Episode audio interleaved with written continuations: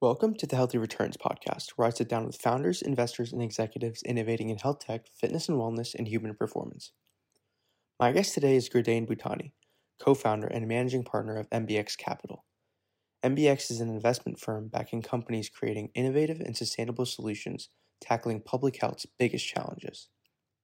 By focusing on areas traditionally neglected by the venture ecosystem, MBX strives to have a long lasting impact on human health while driving the best possible returns for investors.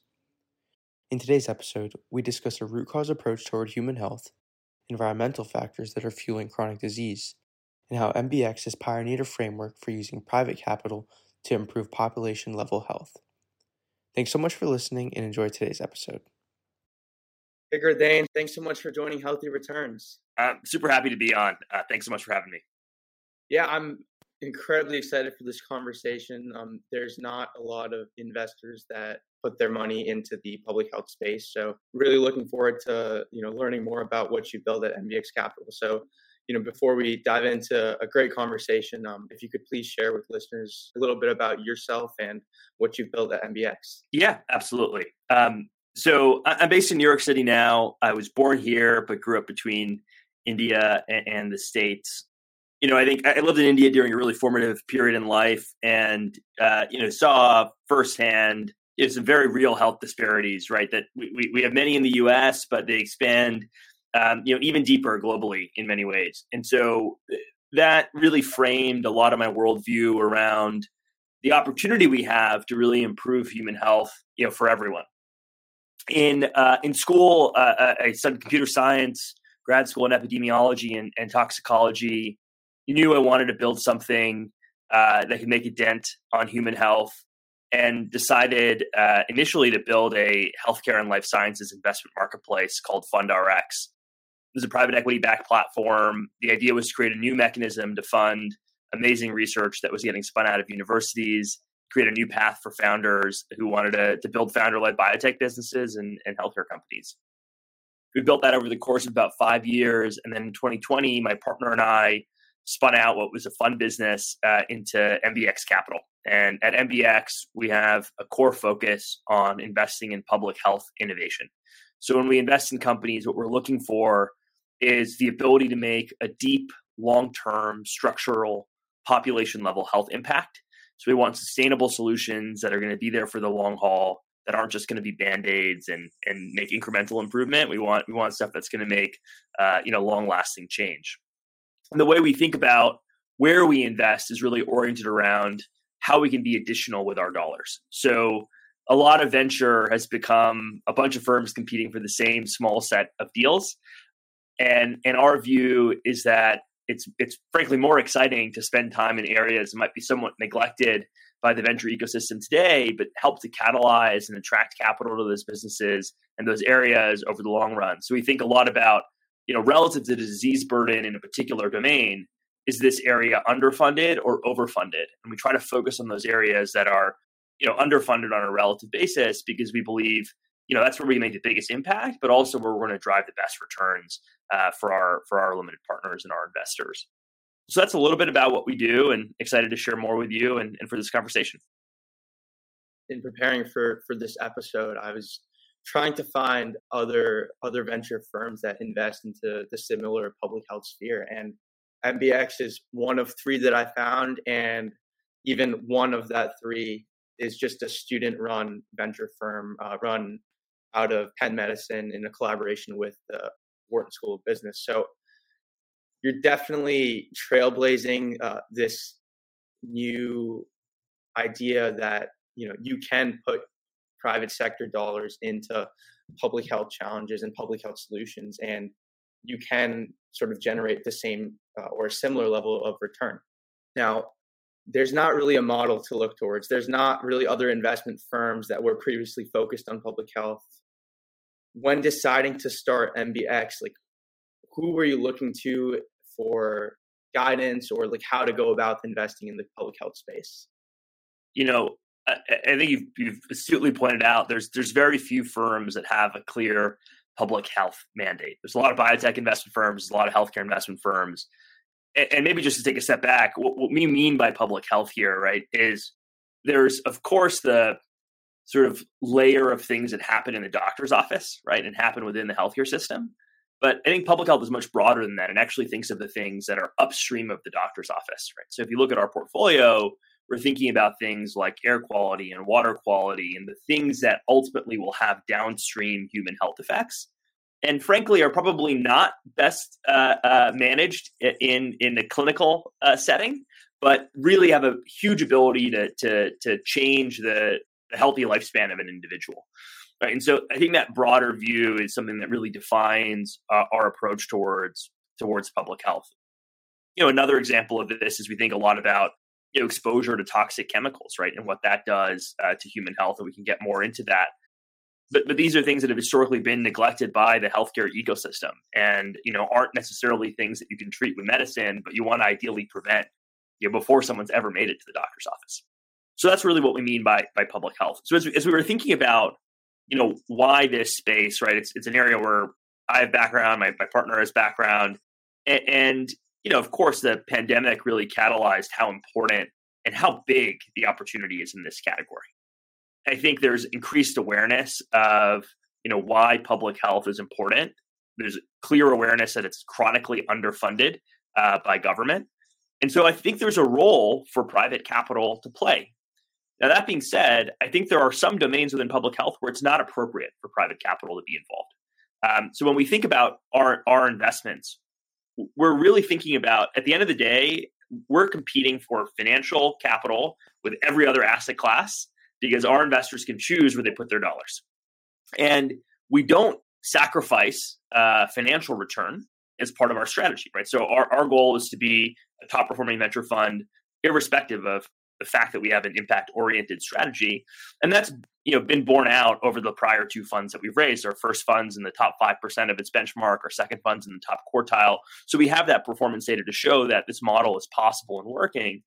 But you're right. When we were starting, there was there were there weren't a lot of examples to look to for how you do this uh, effectively in this domain, and so we've had to create a lot of frameworks ourselves to identify. Look, here are the areas that make sense for private capital to be involved. Here are the areas where it doesn't, and then we do a lot of eh, you know intense sort of thesis oriented research to really vet out those areas and make sure that they're appropriate for venture dollars to be deployed in. Yeah, I'd love if you could share more about the aspects of public health that you don't feel like you know venture capital can really support and you know i'd have to imagine that those aspects of public health are a lot more reliant on you know policy reform or you know building up community infrastructure that's right now i think there's a role companies can play in in those domains but we have to be mindful about what's possible so you know i think there are great examples of companies that are unlocking access to programs that help people deal with social determinants of health, right? Um, companies like Unite Us, for instance, right, do a really great job at helping patients and, and health systems navigate patients to the right sources of non-clinical support um, that can make a huge impact on their lives. So it might be a food stamps program, it might be a rent assistance program, you know, Medicaid access, that sort of stuff.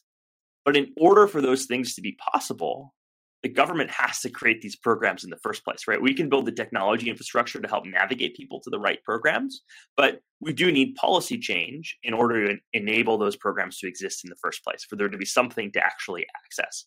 So one one thing that we think a lot about when we're underwriting a potential you know domain that we'll be investing in is has the regulatory and policy environment caught up to a place where it's now time for technology innovators to get involved um, so, so there's this you know set of steps that have to happen before it becomes possible to really innovate in a field. So that's that's one layer.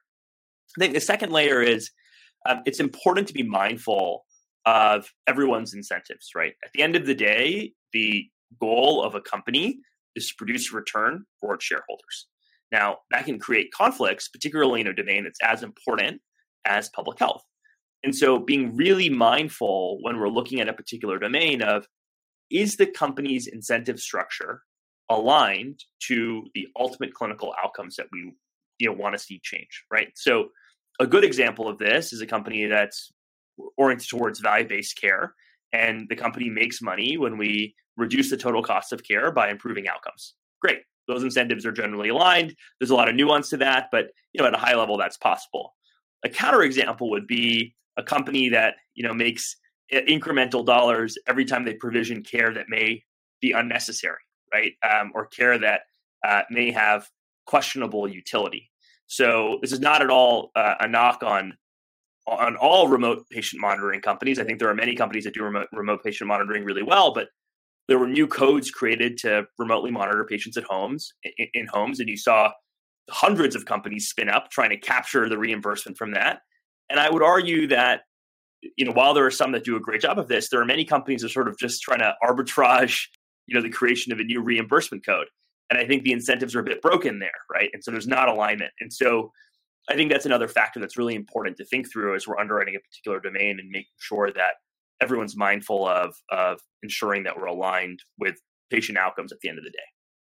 Yeah, I love how how you guys are thinking about that because I would have to imagine that that's also one of the barriers of why um, more investors from the private sector are not entering the public health domain because you know on its face it seems actually pretty difficult to you know navigate and kind of balance um, on one hand you're looking at returns and profitability. On the other hand you're looking at uh, okay what's the social impact that we're creating? But it seems like over the years um, you guys at mbx capital have kind of built that into your investment thesis.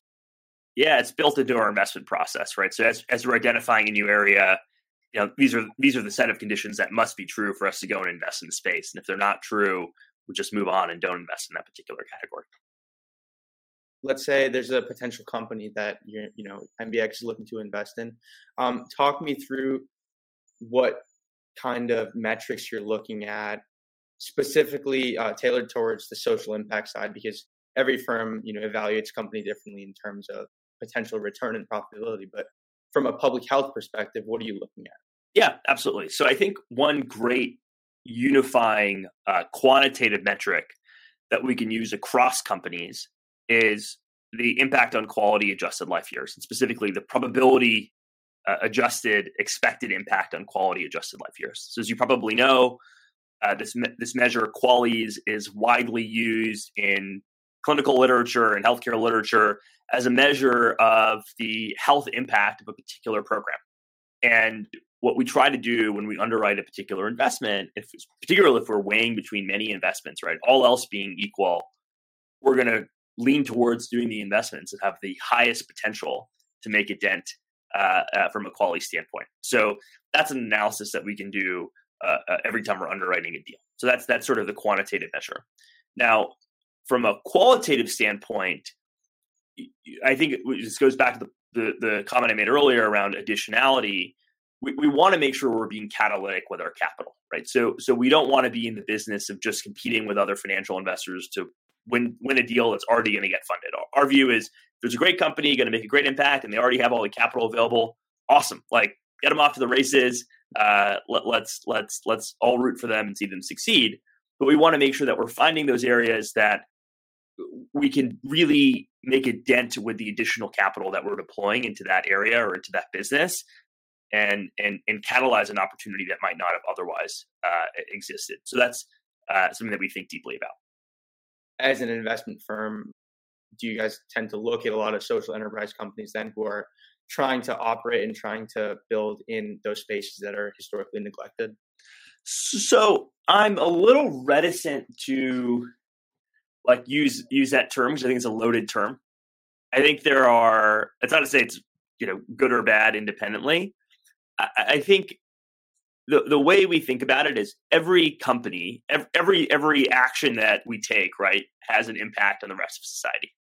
And whether you market your company as a social enterprise or not, uh, you're going to have some kind of impact. And so we just try to be very clear and very honest with ourselves and with entrepreneurs about what we foresee that impact to be, and, and really weigh that consistent with our objective as a firm which is to produce great returns for our investors and drive real population level health impact.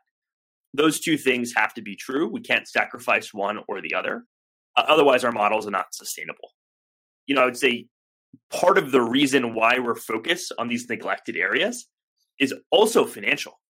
And, and, and the reason for this is if you're in the business of just competing with other funds to, to get into the same deal, you're going to end up paying prices to get into that uh, opportunity that will dilute your ultimate returns. Whereas if you focus on areas that are neglected, but you believe have massive opportunity, and you can see that early, then you can make a contrarian investment that ultimately drives much stronger returns than if you were making a consensus investment that uh, might have somewhat diluted returns relative to the valuations that you're paying.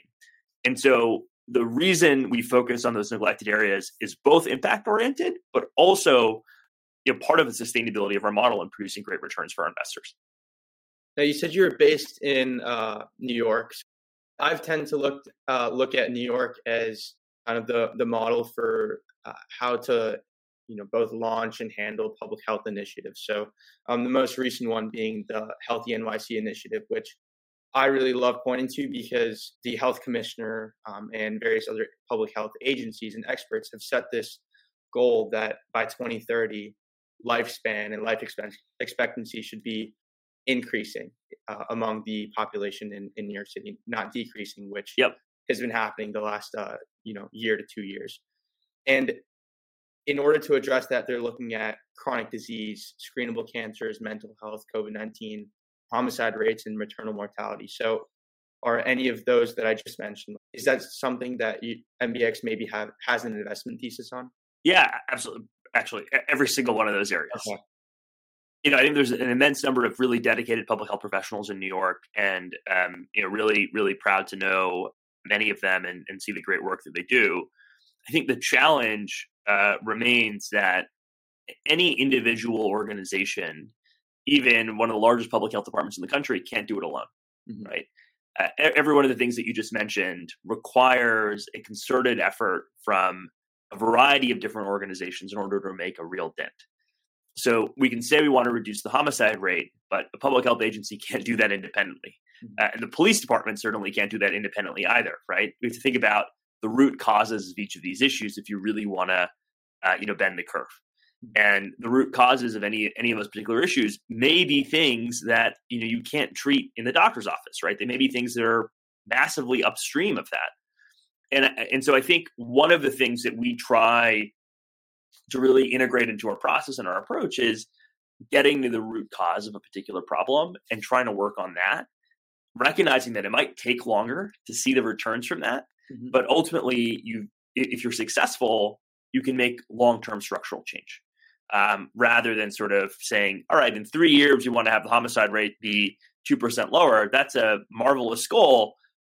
But the way you may go about doing that may be something that is a band aid oriented solution. Whereas if you take the 10 year view or 20 year view and you get at the root cause of you know why people are committing uh, you know crimes, maybe you have an opportunity to, to uh, make a larger impact you know in the end. And so I think that's an important frame of mind to be in when when looking at opportunities in the space. What if the root cause is systemic in nature? Like then yep. then do you guys say then okay, like you know, we still need to see a lot more policy reform and community building before as a VC like we step in? Yeah. And I think the role that we need to play is an advocate in that mm. situation, mm-hmm. right? We can we can invest, you know, as much money as we want, but if if the regulatory conditions are not right, and the policy conditions are not right, it's not going to do anything. And so step one is advocacy. And you know, my partner is based in Washington D.C. Mm-hmm. We spend a lot of time doing that and advocating for the types of changes that we we want to see uh, across a variety of different domains in, in, public health.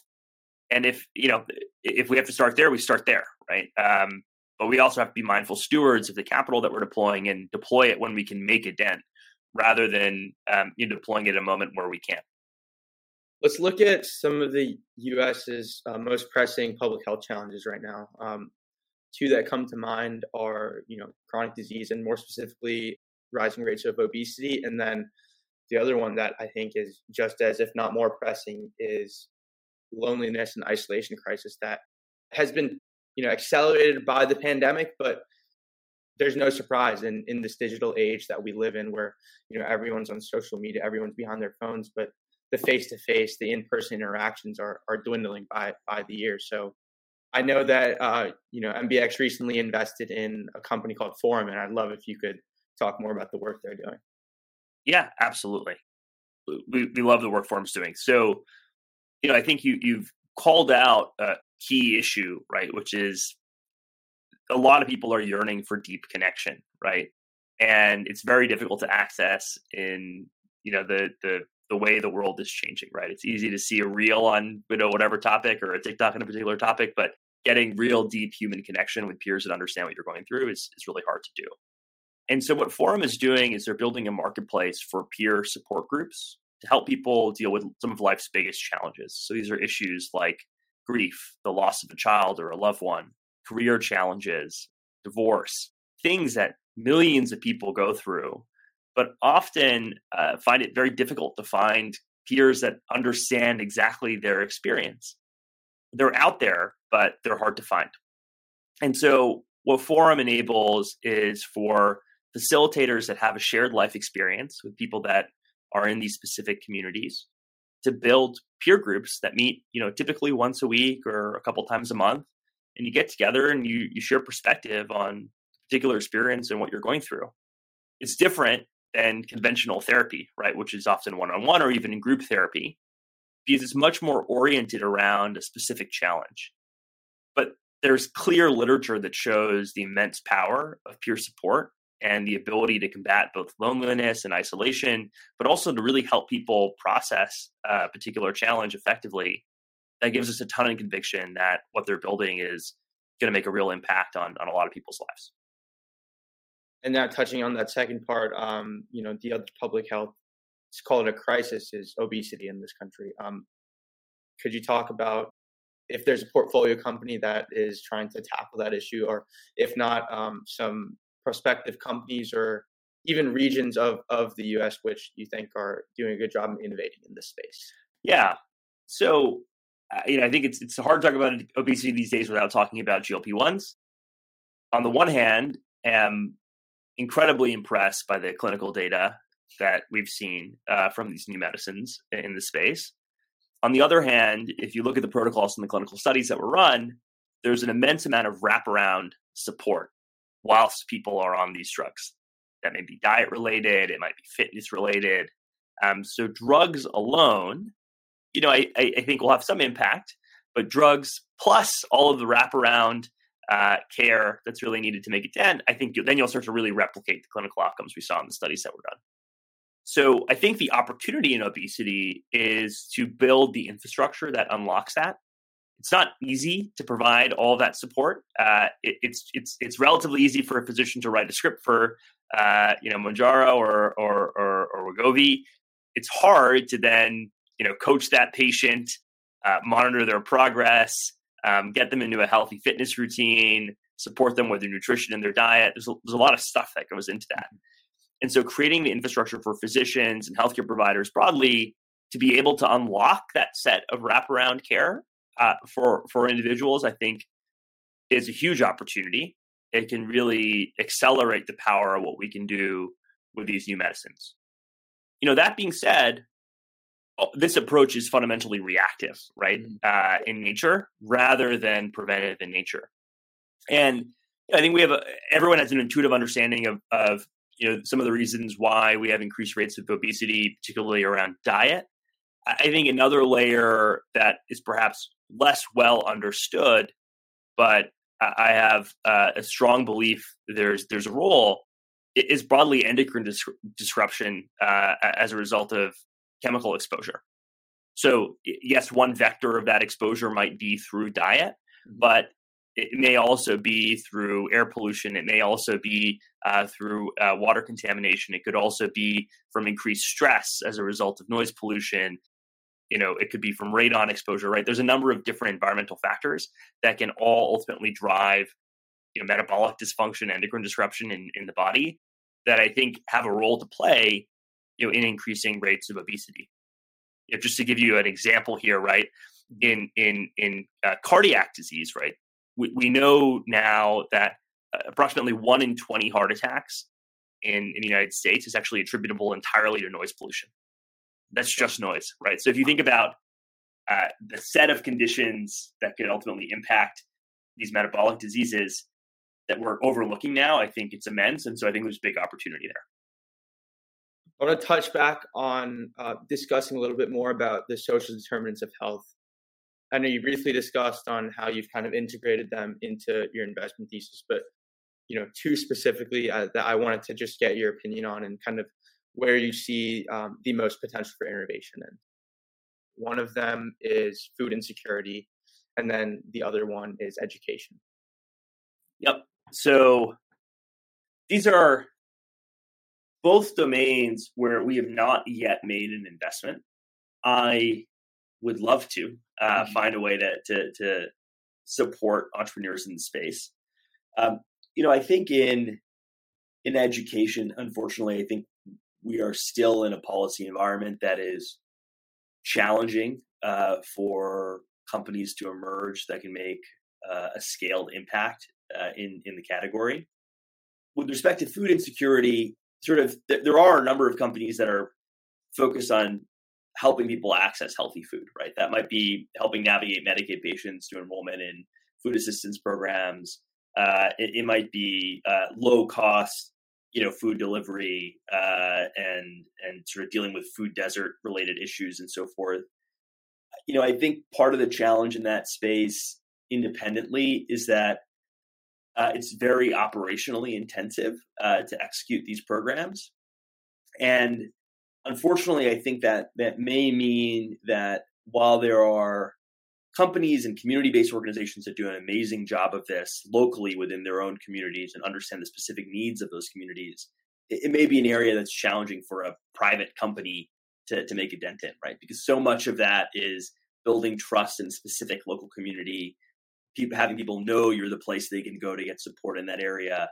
Um, and that's great. We should we should publicly fund those community based supports it just may not be an area where where private innovation is is necessarily you know re- ready to go or where it can make the same impact as as just being laser focused on supporting our existing community organizations given the complexity of all of these different public health issues that you know you're trying to tackle and you have developed investment theses on and that you're looking to you know fund with your private dollars talk us through that process of almost becoming like a subject matter expert on these different spaces because you know in my opinion i feel like with how complex a lot of these public health issues are like you always need to be a subject matter expert yeah so i think i think the job of an investor mm-hmm. is to build a meta framework to understand what issues really matter mm-hmm. um, and establish the principles for decisioning around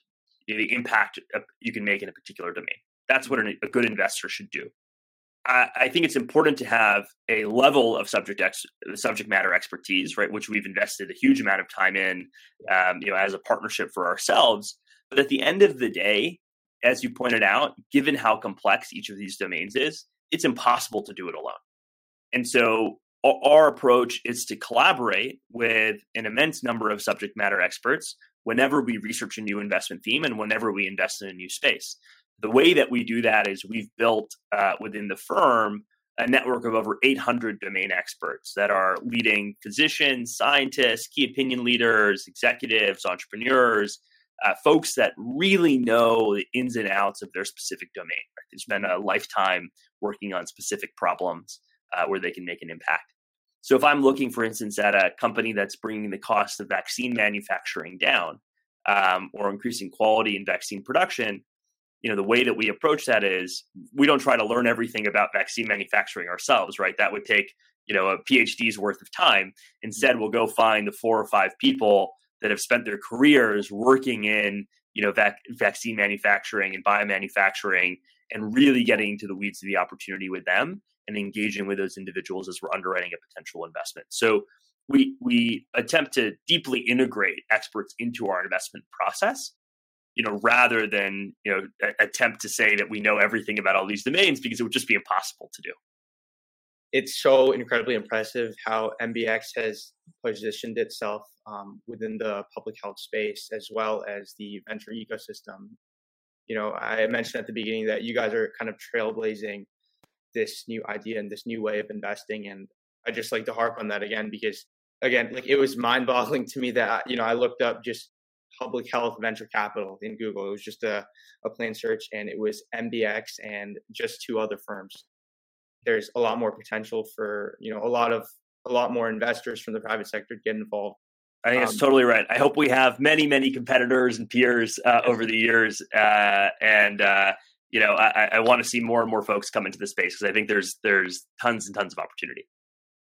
I guess you guys are the model now, right? There was no model to look to when first building MBX, but now now you guys are the model and um, how you can fit as kind of this this puzzle piece into the massive jigsaw that is that is public health. Um, so, I really want to thank you for your time here. Um, if people would like to follow your work, your portfolio companies, and just what MBX is up to and what you guys are building, um, how can they do so? Yeah, you know, best way to follow the portfolio is at our website, mbxcapital.com. Uh, feel free to, to follow, uh, you know, myself and my partner on LinkedIn as well. We, we share a bunch of content there.